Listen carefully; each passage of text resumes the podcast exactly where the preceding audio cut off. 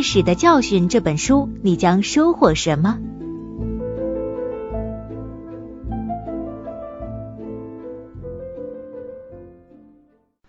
接下来我要跟您分享的一本书叫《历史的教训》。这本书是美国著名学者、哲学教授、1968年普利策奖和1977年自由勋章获得者威尔·杜兰特及其夫人阿里尔·杜兰特的代表作。同时，这本书还被誉为美国普利策奖获得者的传世经典，浓缩了对历史经验教训的独特见解。一句话。读这本书，它将带你跟随历史的脚步，从历史教训中找寻与你有关的一切。喜欢读书思考的朋友，可能经常会有这样的疑惑：为什么自由反而会导致不平等？为什么工业革命会加剧了个人主义？事实上，这些问题在当今世界有关政治、道德和经济的讨论中发挥了很大的作用。要回答这些问题是困难的。如果有一份参考手册就好了，对吧？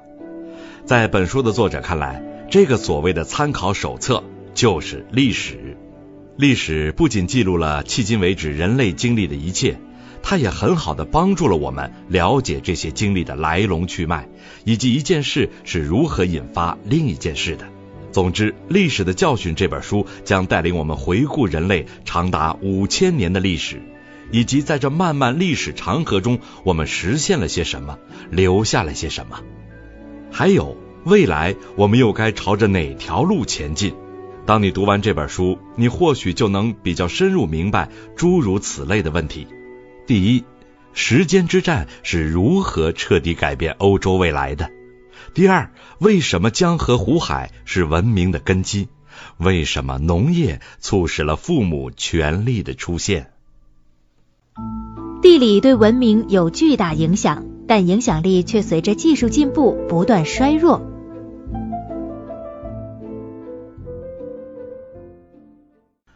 问问你哈，你的家乡临近湖泊、河流吗？或者面向大海？铁路交通便捷吗？只用问这样几个简单的问题，你就可以对一个地方了解不少。因为从古至今。一个城市的发展在很大程度上受地理条件的影响，也就是说，定居者们往往是奔着这些河流、湖泊、绿洲和大海而来。这不仅仅是因为这些地方能提供水和食物，同时还因为它们能带来运输和贸易。我们就拿美索不达米亚来讲，美索不达米亚是人类文明的摇篮。也是幼发拉底河和底格里斯河两大河流的发源地。你知道的，两河流域孕育了苏美尔和巴比伦的灿烂文明，也推动了这两大帝国的建立。事实上，历史上很多其他帝国也是像这样建立在河流附近。例如，古埃及被誉为尼罗河的礼物，古罗马也是在台伯河、亚诺河及波河的滋养中兴旺繁荣的。当然了，地理条件也不是一成不变的，其中极端气候会导致很多文明被迫迁往别处，也使一些文明因此衰败。具体的说，一个地区如果降雨量稀薄，文明就有可能衰落。部分中亚区域就遭遇了这种情况。但如果降雨量过大，文明也会面临同样的结局。例如，在美洲中部地区。大量降雨可能使丛林越来越茂密，并向城市蔓延，最终将城市彻底吞并。好在技术改变了人类与地理的关系。随着我们运输货物的技术不断改善，地理因素对文明的影响力越来越弱。其中，汽车、火车，尤其是飞机，让货物运输越来越便捷。当飞机能直接空运货物的时候，贸易路线便不再只依附于河流和海洋。这就是为什么随着汽车、火车和飞机的发展，英法等海洋国家的商业优势越来越小，而像俄罗斯、中国和巴西等大陆，因为不再被广袤的陆地所限制，贸易运输的优势日益突出，逐渐取代了昔日英法等海洋国家的优势地位。生命就是一场竞赛，没有所谓的人人生而平等。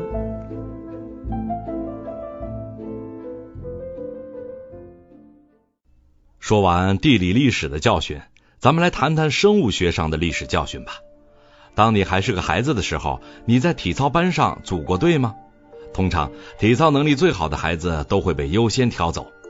历史就如同这个体操班，本身就充满了竞争性，根本就不存在什么人人平等。从生物学上说，我们从祖先那里继承了这种竞争的天性。对他们而言，要生存就得打打杀杀，然后他们又将这种暴力因子传给了子孙后代啊，也就是我们。其实人类也会彼此合作，但这种社会性质的合作之所以存在，是因为合作赋予了这个合作体竞争优势。例如，我们之所以在家庭、社区和国家这样的集体中工作，也是因为它能使我们同其他集体展开竞争。简单说来，国家就是这样一种由人组成的集体，这个集体使得人们能够同其他国家的人对抗，从而保护自己。按照这个道理推导，只有这些国家又集结成一个更大的保护体时，比如地球同盟，那么国家与国家之间才会停止对抗。此外，我们的这种竞争天性也带来了其他东西。首先，我们必须意识到不平等是很自然的事情。要想削减这种不平等，我们只能以牺牲自由为代价。您别不信啊，举个例子。体力和脑力不同的人，基因遗传中的弱点也有所不同。当然了，我们可以通过锻炼提升自己，但基因是一成不变的。这意味着我们每个人生来就是不平等的。您想想，读高中的时候，是不是有的同学天生数理化、抽象思维就发达一些，而你就算有钱钟书大师那样的文学天分，把你搁一理科班，成天数理化，及格都困难。这事儿你还能相信人人生而平等吗？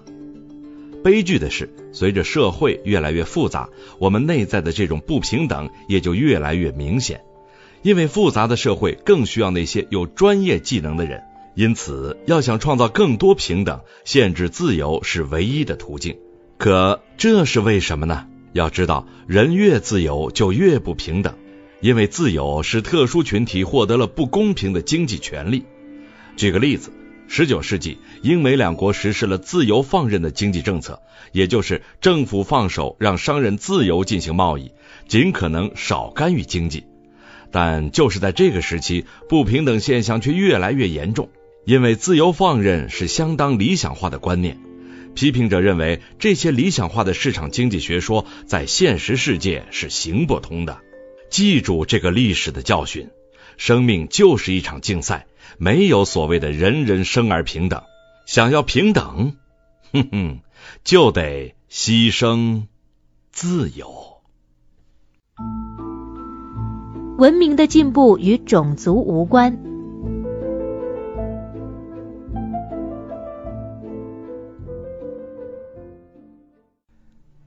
你知道在欧洲是什么在推动技术领先的社会繁荣发展的吗？熟悉历史的朋友都知道。在漫长的人类历史上，曾经有许多白人都宣称是种族血统使他们天生就比别人更有智慧。本书作者自然不信这一套说辞。杜兰特说：“文明可不是种族的产物，它是地理的产物。”约瑟夫·阿瑟·戈宾诺，一个法国贵族，也是个小说家，但他更著名的称号是“现代种族理论之父”。在他看来，不同种族的人天生就具有不同的体力和脑力，其中雅利安种族高于其他任何种族，而且负责创造文明。说起这个雅利安种族啊，你肯定立马就想到了希特勒。这个所谓的雅利安种族，原是俄罗斯乌拉尔山脉南部草原上的一个古老民族，是世界三大古游牧民族之一。约瑟夫·阿瑟·戈宾诺这些人就认为。金发碧眼的白种人就是雅利安人，是最优秀的地球主宰种族。这一种族理论简直贻害无穷。在第二次世界大战期间，纳粹就曾选择金发碧眼的苏联孤儿进行德国化。戈宾诺认为，环境优势这个因素不能解释文明的崛起，因为北美的本土美国人和古埃及人有着同样优越的自然条件。他还写道。光靠政治机构也不能创造文明，因为古希腊也有民主体制，而且埃及也实行君主制。总之，按照戈宾诺的理论，文明只能由种族决定，而且只有白种族才能创造文明。另外，他认为一旦白人同其他种族通婚，其文明程度就将退化。按他的意思，美国的白人就更高级，因为他们没有同本土人通婚，而拉丁美洲的欧洲居民就没有做到这一点。显然，在本书作者看来，戈宾诺的观点是站不住脚的。因为先进文明遍布世界各地，而且早在埃及、罗马和伟大的印加文明，也就是美洲中南部的玛雅人和印第安人文明被详细记录之前，中国文明就已经高度繁荣了。事实上，古希腊、罗马的多数文明都发源于远东地区。到了公元前两千年，古希腊已深受小亚细亚，也就是今天的土耳其的影响。紧接着，这些文化又流传给了罗马人。历史的教训想告诉我们的是：别相信那些什么人种论，文明的进步与种族无关。我们的个性、道德与社会风俗，都是我们所生长的时代与文化的产物。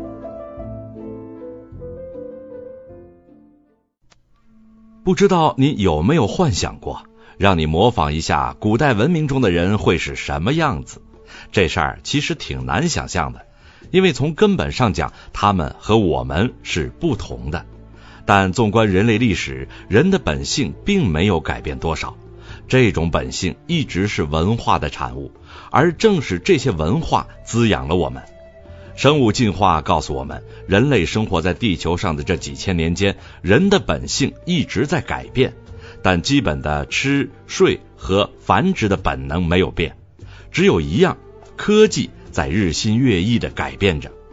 幻想下，假如某个古希腊时期的人穿越时空来到现代，那他们在形体上应该和我们很相似，但在文化上却大大不同。做这些假设啊，其实只是想说，人类的进化是社会性的，而不是生物性的。在整个人类历史中，虽然我们的种族经历了很多经济、政治、智力和道德上的改变，但要记住一点：文化环境决定了社会行为。因此，如果一个婴儿从古希腊被送到现在的法国抚养，那长大后他也会像当代法国公民一样说话做事，而不会长成一个古希腊人。可能有的朋友就听懵了。那文化创新又是怎么出现的呢？其实啊，这是一个不断尝试的过程。思维创新的人将新理念引入社会后，如果这些理念被大众喜爱，那他们将受人追捧；但如果不被接受，那就只能被摒弃。先知穆罕默德常常激励人们说，他建立的宗教将成为世界上最强大的力量。而拿破仑、马克思和列宁则代表的是那些改变社会历史的人，因此穆罕默德的思想流传至今，但拿破仑这些人的思想最终还是被历史遗忘。种族价值是历史条件的产物，随时间而变。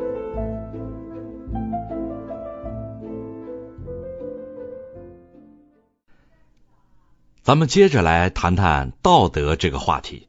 不用说，中世纪的人肯定和我们现代人有不同的道德价值观。至少，中世纪的人会为了巫术而焚烧某个人，这事儿在他们看来是完全理所当然的，没啥好大惊小怪的，对吧？只有今天的我们才会大叫：“天哪，太没人性了！”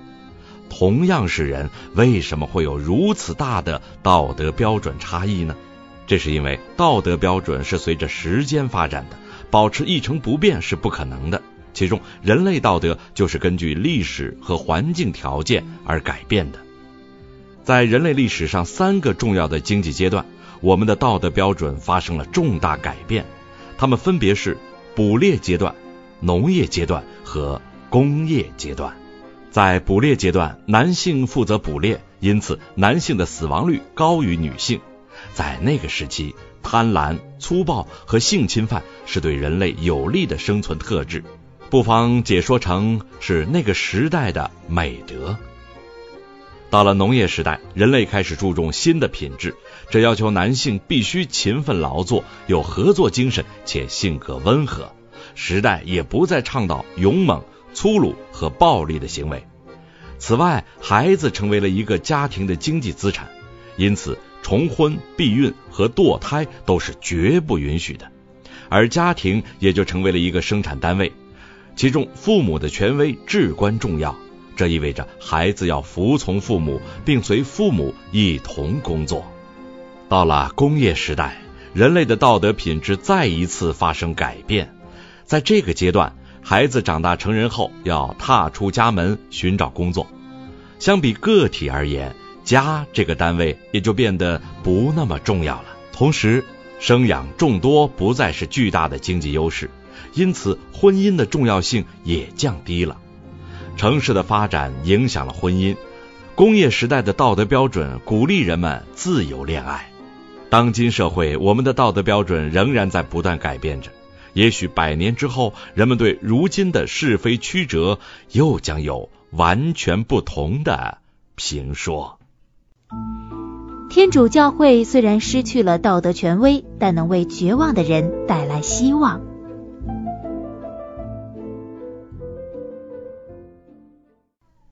在当今社会，天主教会也许被看作是一个落伍的组织，但它仍然有成千上万的信徒，而且队伍强大。咱们来分析一下这其中的原因。首先，尽管这个教会的初衷是传播美德和仁慈，但它在中世纪却走向腐败。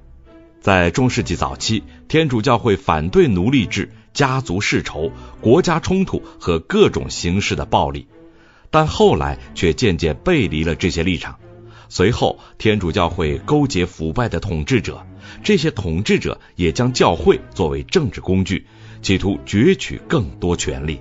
最后，教会通过审判来推行政教和宗教教条，不再发扬道德和友善。这就是为什么在主张废除奴隶制时，天主教会没有发挥任何作用。而废除奴隶制是十九世纪最重要的道德问题之一，其他组织和机构则由哲学家们担当先锋，带头推动奴隶制的废除。虽然天主教会的权力已经大不如前，但仍然队伍浩大，因为它能为人们带来希望。如今人们越来越世俗化，这使得他们的日常生活受到天主教会的一些影响。此外，法律不再源于上帝，法律由政治家制定，因此牧师也被受过学术熏陶的老师们取代。天主教会的追随者越来越少。尽管如此，天主教会依然有它重大的作用，它能让人们获得慰藉，让他们对未来充满希望。即使人类社会改变的面目全非，人们还是能从中找到安慰。因此，天主教会在任何时候都不可能立刻消失。财富集中是自然现象，只能靠强制性的再分配加以遏制。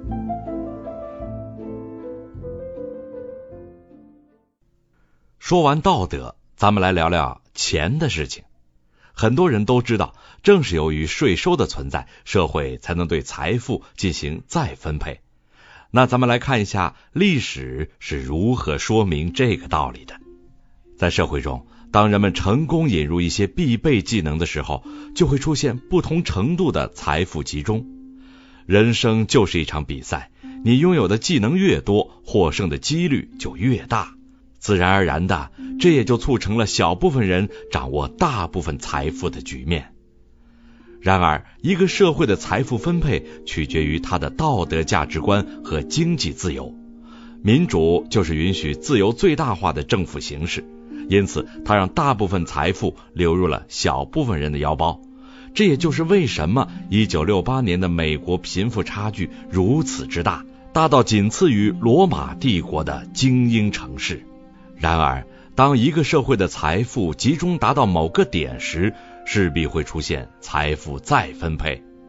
历史告诉我们，如果通过法治改革和强制力来推动财富再分配，那么当穷人多到足以与富人抗衡时，财富再分配就出现了。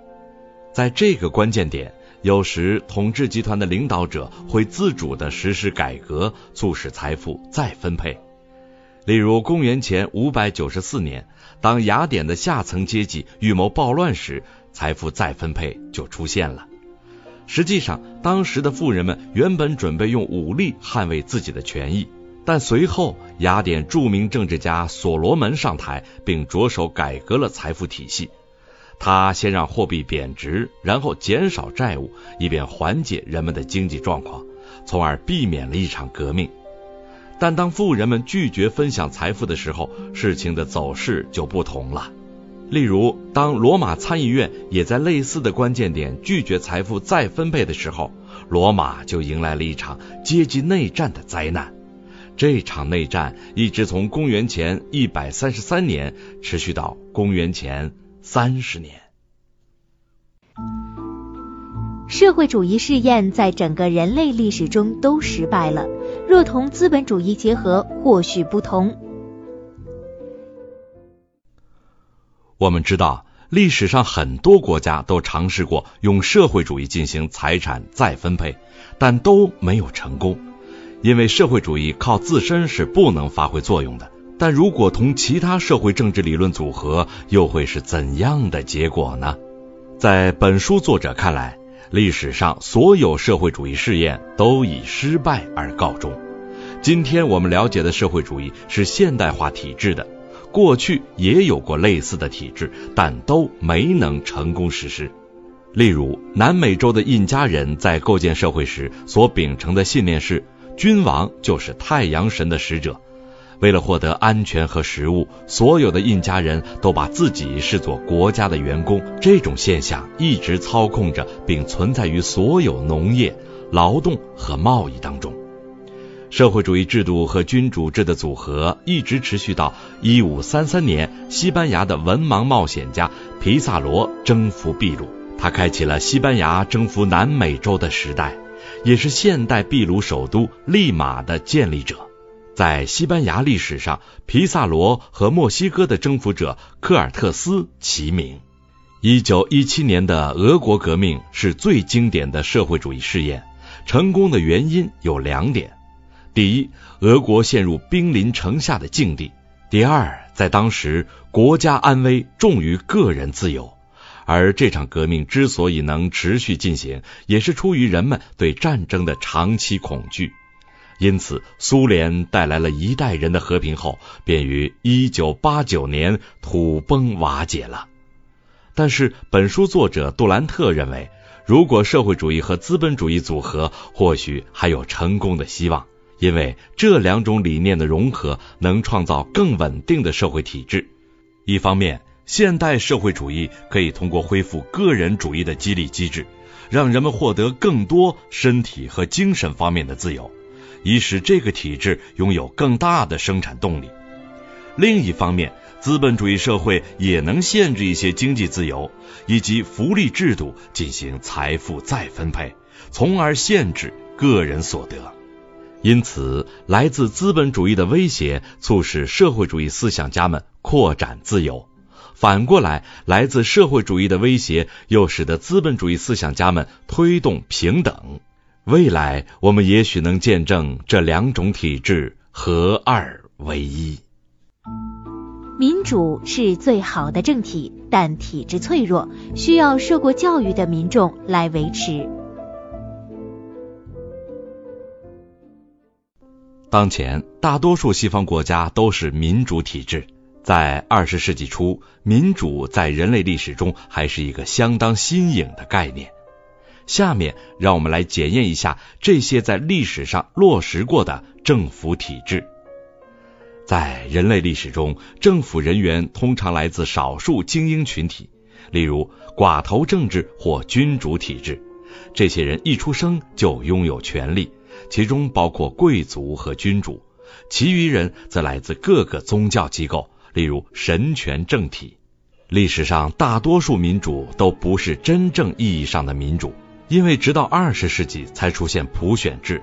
民主发源于古希腊的安提卡，当时三十一万五千位市民中只有四万三千人参与投票，而女性、奴隶和大多数工人阶级都无权参与。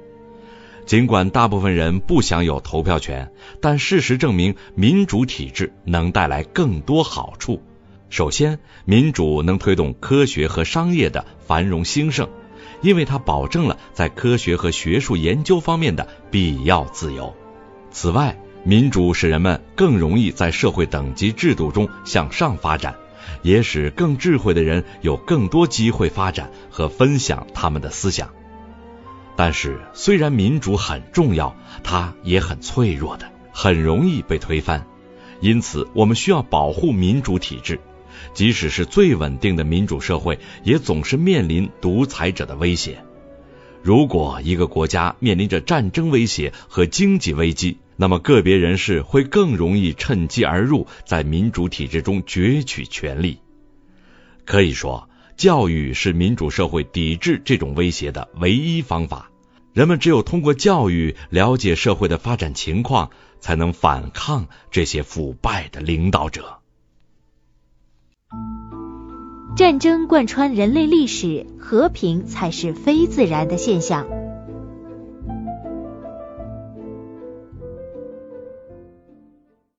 今天生活在和平年代的我们，估计很难相信，在整个人类历史中，和平期只占了十分之一的比例。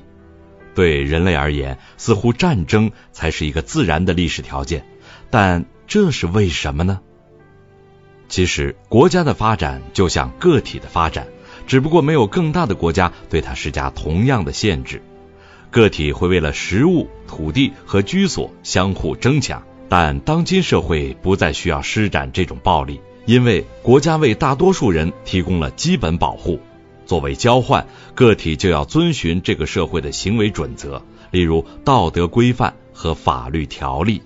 国家虽然有同样的生存需求，但没有基本的保护，因为不存在一种联盟性质的国际法律或道德标准来保护这些国家，并避免他们相互争斗。同时，由于各国不受国际条规的限制，所以战争自然就成为他们追求利益的手段。然而，战争并不仅仅是为了保护本国的资源，有时候是因为国家地区间的冲突太过复杂。谈判解决不了问题，于是战争爆发了。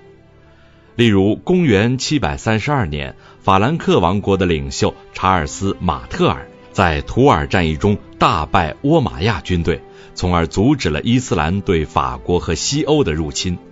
但如果他没有凭战争解决争端，也许今天的欧洲又是另一番景象了。因此，战争是世界的一个根本组成部分，和平才是非自然现象。只有当这些国家面临共同的威胁时，才会携手合作，和平共处。事实上，如果所有国家都和平相处，相互之间的竞争就会逐渐消失。那么，不久以后，这个为了共同御敌而结成的全球性联盟，将由内到外被彻底颠覆。总之，我们可以将世界和平作为一个崇高的目标。遗憾的是，除非所有国家都一致抵御外敌，否则这个目标是不可能实现的。文明总是面临挑战，迎接挑战的方式决定文明的未来。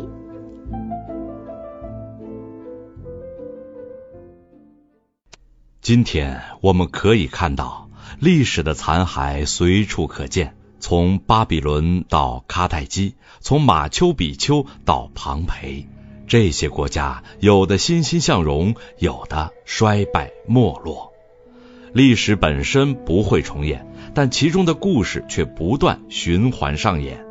历史告诉我们，所有的文明都逃不出这个基本的循环规律：从萌发到繁荣，再到衰落。最后消逝，未来还会有新的国家崛起，旧的国家破败，各种新的理论也会经历从出现到传播，最后被摒弃的过程。新发明一旦问世，下一代人又会提出反对，并研发新事物代替他们。如今的各种文明比任何时候都要复杂，我们不能保证未来是否会遵循历史的发展规律，因此每一个文明都会面临新挑战，也都计划着采用新策略克服挑战。实际上，文明在迎接挑战时会变得更加强大。这些挑战可以是外在环境的改变，例如气候变化或外来入侵；也可以是内在改变。例如，统治阶级和被统治阶级之间的矛盾，只有当领导者能有力迎接这些挑战时，才能帮助国家赢得胜利。举个例子，一九四一年，美国面临纳粹威胁时，就积极组织动员广大民众反抗纳粹，这使得美国随后应对其他挑战时更加游刃有余。然而，如果这种文明和他的领导者都没能成功克服挑战，那他们的社会就只能衰败。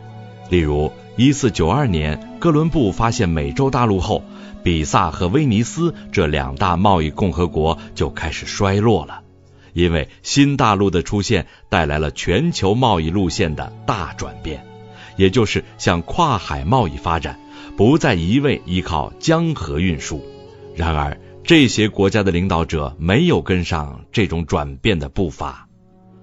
当然了，一个文明消失了，人类对它的记忆却不会消失。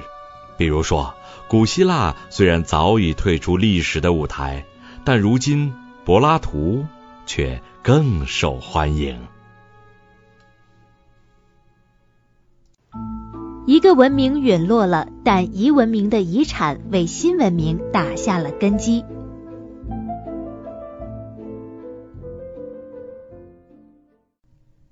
想象一下，如果我们每隔一百年就重新发明一次轮子或印刷机，那世界会是什么样子？